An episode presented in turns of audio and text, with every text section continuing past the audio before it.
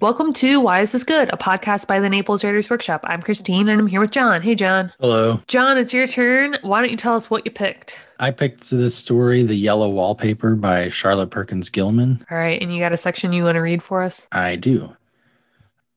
I don't know why I should write this. I don't want to. I don't feel able. And I know John would think it absurd, but I must say what I feel and think in some way. It is such a relief. But the effort is getting to be greater than the relief. Half the time now I am awfully lazy and lie down ever so much. John says I mustn't lose my strength and has me take cod liver oil and lots of tonics and things, to say nothing of ale and wine and rare meat. Dear John, he loves me very dearly and hates to have me sick. I tried to have a real earnest, reasonable talk with him the other day and tell him how I wish he would let me go and make a visit to cousin Henry and Julia, but he said I wasn't able to go, nor able to stand it after I got there, and I did not make out a very good case for myself, for I was crying before I had finished. It is getting to be a great effort for me to think straight, just this nervous weakness, I suppose. And dear John gathered me up in his arms and just carried me upstairs and laid me on the bed and sat by me and read to me till it tired my head. He said I was his darling and his comfort and all he had, and that I must take care of myself for his sake and keep well. He says no one but myself can help me out of it, that I must use my will and self control and not let any silly fancies run away with me. There's one comfort the baby is well and happy and does not have to occupy this nursery with the horrid wallpaper. If we had not used it, that blessed child would have. What a fortunate escape. Why, I wouldn't have a child of mine, an impressionable little thing, live in such a room for worlds. I never thought of it before, but it is lucky that John kept me here after all. I can stand it so much easier than a baby, you see. Of course, I never mention it to them any more. I am too wise, but I keep watch of it all the same. There are things in that paper that nobody knows but me, or ever will. Behind that outside pattern, the dim shapes get clearer every day. It is always the same shape, only very numerous. And it is like a woman stooping down and creeping about behind that pattern. I don't like it a bit. I wonder, I begin to think, I wish John would take me away from here. Dun dun dun. so, why'd you pick this? Well, the first reason it's a classic story. Everybody's encountered it or read it or about to read it. But um, the second reason I was doing um, some comments for revision and uh, happened to read a usage note that quoted Charlotte Perkins Gilman, and I thought, oh yeah, we should do the wall, uh, yellow wallpaper story. And Awesome. so I pulled it off the shelf and said, let's do this one. Yeah, I definitely read it recently for the first time, and it was definitely a result of our group. I don't know if it, we talked about it on the podcast or in our workshop, but somebody had mentioned that this was a classic, and I've never read it, and I finally read it. So, um, this was my second time reading it, but like I said, it's been a while, and um, it's creepy, Yeah, like for so many reasons. yeah. it's not a happy story. No, absolutely.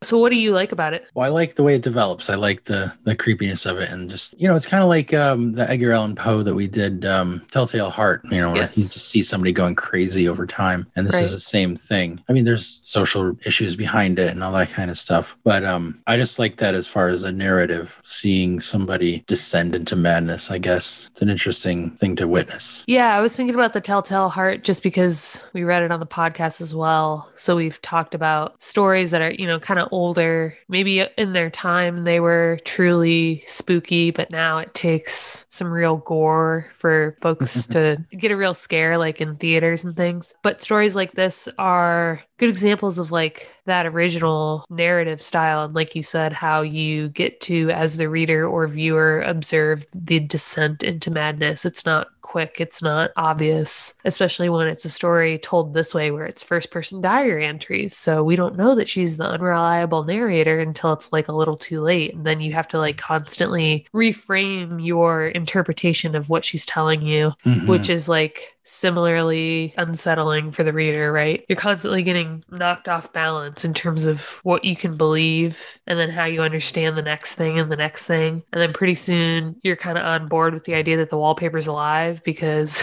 that's right. we don't know anymore and we're looking over our shoulders. We don't know if the husband's right or wrong or this like nanny friend of hers, you know, all of a sudden like you lose your footing at some point in the story and that unhinged kind of like off balance feeling feeling is what's also spooky. Yeah, it's also obviously the element of how women were treated back in the 19th century. And it's like, you know, she's in there believing that she's suffering from this thing, but the treatment for it is helping exacerbate it or cause it. So you're kind of struggling against this, like, no, no, you're Right. you're not getting better. You're getting worse. You need to Right. get out of there. Yeah, I mean, like I'm reading this and applying 21st century terms to the concept, right? I'm thinking to myself, she's being gaslit. And that's not a word that they had back then. That was just like standard treatment. And uh, I had to read some kind of criticism, not really criticism, it's more just like all these look back pieces talking about how this is a story that has stood, stood the test of time, like for its content, but also for what it was commenting on. And then it gave a lot of context for, like you said, the, the time. And I think this was like first published in like 1890. I wrote it down. 1892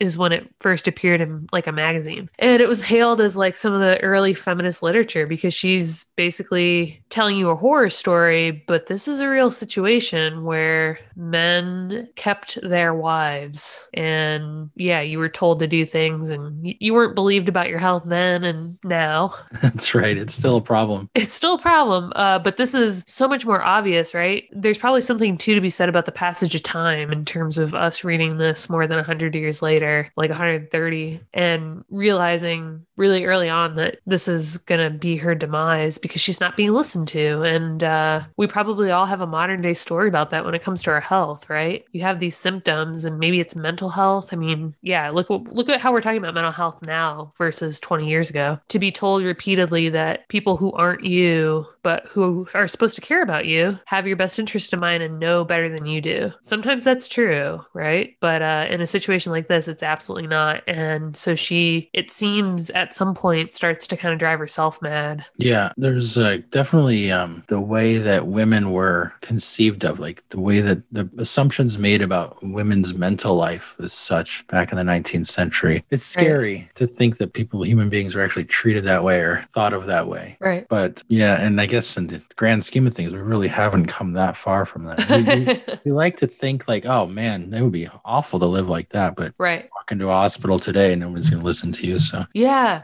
So, in a story like this, where maybe we fancy ourselves a little more privy to her situation than she is as she's writing it, like I said, I think it still achieves that spookiness because now we see where it is going. We know that she's not safe. So you're not reading it and being spooked alongside her. You're you're watching her and hoping against hope that she gets out of it. But we see, you know, like she just falls into this and she can't get out and it's like too late by the time they're supposed to be moving out of the house. Yeah, so it's less horror than it is uh sad.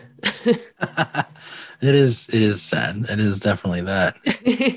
but you can see too why this is ripe for modern day interpretations like that keep it strictly in the vein of horror where you spend a lot of time watching the wallpaper move and kind of less time on the political commentary Yes. so there's still something horror at the heart that's great Yeah. Oh, yeah. Absolutely. That mental breakdown is is horrifying, right? And the fact that it's told in the first person diary entries, you know, you get that kind of double vision where you're seeing things through her eyes, but also you understand that she's not seeing things accurately. Right. You kind of reinterpret like, what is she really seeing? It's like, oh, she's going crazy. That's what's happening. This room really did to her. I like the section that you read because I think it's the first time that I realized that there was a child in the picture because she just kind of offhanded makes the mention of the nursery and then says something about like, oh, well, at least the baby. So then obviously a lot of the commentary that you read about this story now talks about how, I mean, even until recently, we didn't have a name for postpartum depression and the idea that right after giving birth, you're totally out of whack and yeah, probably feeling crazy. And those feelings are dismissed because the focus is really on the baby, right? And how could you not be happy and you have a child? Like, what's wrong with you, right? Instead of like, this is like a natural result of what hormones being out of whack or whatever it is. But yeah, so I read a lot about that too. And it's like even scarier to think that she doesn't necessarily have some random mental health problem. This That's could true. very well be a direct result of what just happened, but nobody cares about that either. Cause, right, like when a woman's pregnant, it's all about the baby. So here she is, like, oh, I'm so happy the baby isn't in this room going crazy. It's like, well, the baby would be fine in that room. Uh, it's not the room that's the problem.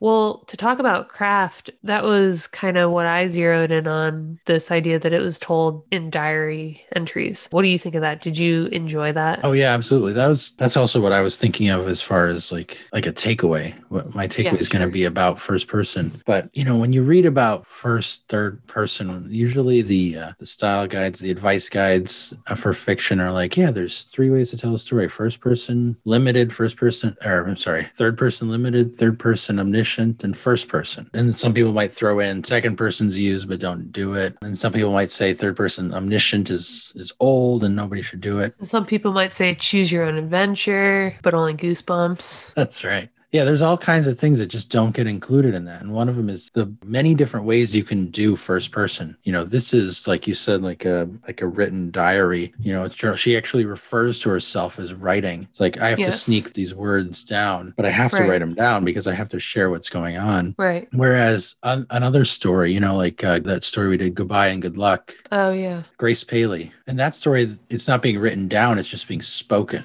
It's like a monologue. And Yes. even even if it is a dialogue, we don't get the other side of it. We don't get to hear what her interlocutor is saying back, or niece or something. You know, so that's another way to do first person. Another way to do third person is just internal thoughts and impressions, you know. Like uh Tillie Olsen, I stand here ironing is like that Yeah. Yeah. you know, she gets a phone call and it's just her thought process. It's kind of literally in some cases. So the Tillie Olsen story is literally like what she is thinking, like in words and sentences in her head. So there's so many different things you can do with it. And then each one of those brings different things to what you can accomplish and what, what you're limited to. You know, like a journal entry one, you can't have a first person narrator write about their own death because then there's no, how do they write it? Right. Yeah.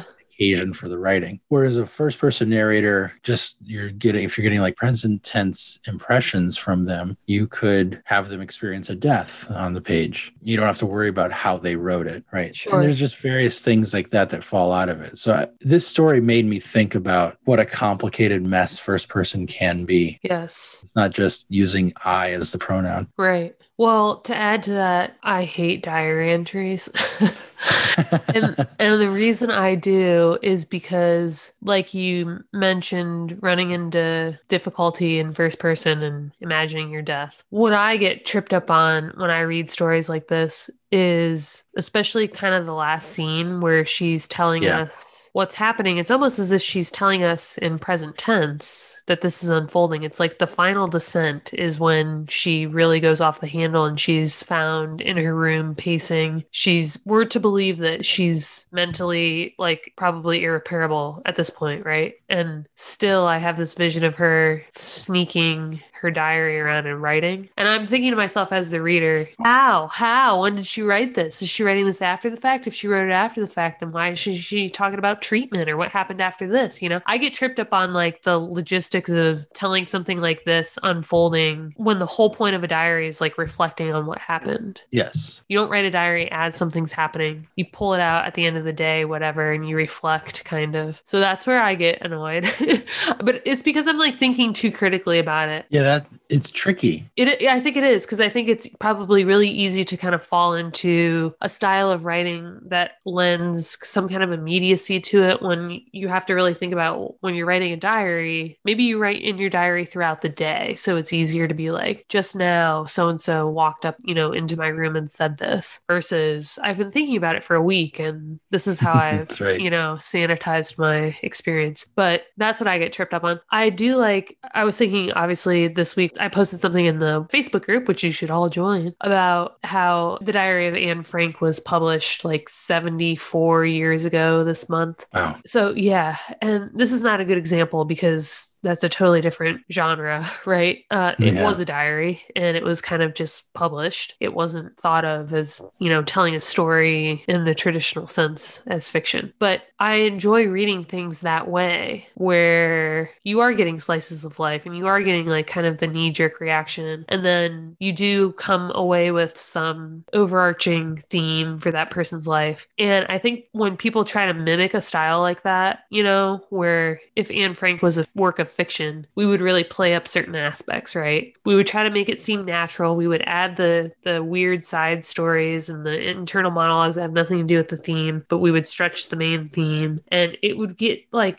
increasingly complicated to make it seem like more and more natural. I like when it's just a real diary or like when it's letters. There's this book that I just ordered actually, and it's uh, supposedly uh, love letters between soldiers in the war, and like one was gay. Well, they were both gay, but like they're writing letters to each other, and it's not overt what their relationship was, but you're to glean that as a modern day reader, and it's real correspondence. So stuff like that, I'm to- I totally love the real stuff, and then I get just like so caught up in, well, is this authentic? Is this real? Could this have happened? That you know, that's just me. Like I have the same problem when I watch movies based on true stories. it's like, well, what about this? Uh, did they actually say it this way? Because this is really good, but if it didn't really happen, I don't know. That's like kind of a tangent. But that's what I was thinking toward the end of this. I was like, okay, if I had to write a story that I've written in the past, maybe third person, and I wanted to turn it into diary entries, wow, that is complicated. Oh, to yeah. kind of have that character be reflecting on what happened and telling you what happened. It also is interesting, always, I think, going back to Anne Frank, there was a lot of speculation in terms of like who she was addressing her entries to. So I think in this one, I'm like, who is this woman addressing these entries to? Because to me, she seems like the kind of person that has no one to talk to, or else something like this might not so easily happen to her. So it's for herself, I imagine. And then it just becomes interesting to think about the whole exercise. Yeah, yeah, you you hit on all the complications of that. I was thinking of uh, epistolary works are also the same way. You know, like letters are basically diary entries that are addressed to a person and that you Right. post. But I think fiction is usually I don't want to say best, but it's most recognizable when it's an immediate scene and Yes. things are happening and people are reacting. Right. And that is not what a diary entry is ever. A diary entry, like you said, is always a reflection on something. So no matter Right. like the ending of this is, you know, she's running around the room pretending to be the woman behind the wallpaper and like stepping over her husband who has fainted on the floor. And he's she's like, now why should that man have fainted? But he did, and right across my path by the wall, so that I had to creep over him every time. And you were left with her just running around in the circle. But you're Yeah. right. We have to think she went at some point. That scene happened the day they left that house. So was it like a week Right. later back home and she's like writing it out? Like, oh yeah, Right. let me try to remember what it was like to be crazy now that I've recovered and just put myself in that frame of mind again. I think, you know, for a story like this, you kind of have to Suspend belief. yeah, you kind of have to suspend your critique in some respect. Right. And you see that happen. I, just, I can't think of a good example right now, but I know that it happens in other formats too. Usually, when it, whenever the writing has an occasion to it, like in a conversation or in a letter or in, in a diary, Sure. there are going to be those moments when um, there are scenes that are playing out that want to and need to feel immediate. But if you allow yourself to remember this was written in a letter or a diary, they can't. Right. Right. There's some, there was a book, uh, it was called The Historian, which um, at the time was like the largest advance ever given to a writer. Oh, wow. And it's all letters and various written out things. But the story starts off with like, I'm writing this letter about, or I'm writing this, these notes about this. And then I found a letter. Let's go to the letter. And then the letter starts and it's like in a different person's voice. And halfway through that letter, he finds something buried in a book and he has to like quote that. And it's a different letter. And it just goes like that. It's like chaining letters off of letters. It's uh, really cool the way it's put together. But, you know, you have to, you think, all right, I'm going to write a letter in which I include another letter in which I include another letter. It just doesn't Yeah. make sense. It's interesting. Well, there's something too about letters that's a little bit different than diary entries because the story can be happening on the page. The story is in the letters. yes. Like, you don't have occasion for the story except that these two people are interacting through correspondence. Whereas a diary is like your own personal exercise. And so then I get really meta about what is the point? Who would read it? When did you write it? Letters, I think, are just as tricky, but I think it's probably easier to kind of think of ways that you would summarize, for example, what happened that month for a character. And then for there to be not just reflection on what's happening in the world outside the letters, but something happening between the characters as they write. Yeah, absolutely. Like the classic one would be love letters, right? There's a relationship that's building. Right. And they're hinting at things and they're saying things directly to each other that they don't get to say in person. Yeah. So I don't know that I would suggest that people do it for an entire story, but like maybe more to your more recent example of that book, kind of the Russian nesting dolls, like maybe you have a letter or maybe you have occasional diary entries. Dracula was all letters. The whole, the whole Oh story of. Dracula was epistolary. Yeah, very long long. And do you see what we've reduced it to? The vampire, because we know that that was the only good part, not the letters. I haven't read it. I don't know. The one oh, who directed it? But It had uh, Gary Oldman and uh, Keanu Reeves from like the early '90s. It's called Bram Stoker's Dracula. Yeah, yeah, yeah. It was kind of presented in almost an epistolary. There, like each of the characters would speak like a voiceover, as if they're reading a letter or narrating something. It was um, it wasn't a bad movie. It was pretty good, but it, it held on to Um, that aspect of the story. Is what I'm what I should say. Yeah. Okay. Occasionally, a Hollywood director will decide to keep something that was integral to the book. yeah, that's interesting. Well, what else do you like about this, or do you have takeaways? Uh, I think I'm ready for the takeaways. Sure. My takeaway was basically what I said about first person. It's like there's a difference between like occasioned first person and non-occasioned first person, like where the first person is I'm having a conversation, I'm writing a letter, I'm writing a diary entry or a journal entry or whatever it is. It's tied to a specific concrete action in the world versus non-occasioned, I would think would be something where it's just like my thought processes. They can be happening anytime. I mean, they're they're tied to the story, obviously, but they're not, they don't require me to be alive to write them down, right? Yeah. So I think the difference between those two things is just the first division. And then within each of those sets, you have all kinds of other divisions that can come through. So yeah, my takeaway is just basically how complicated first person can be and the potential of it as a storytelling mode is really powerful. Oh, yeah, for sure. I know for sure that I can get spun up about who is this narrator talking to and why.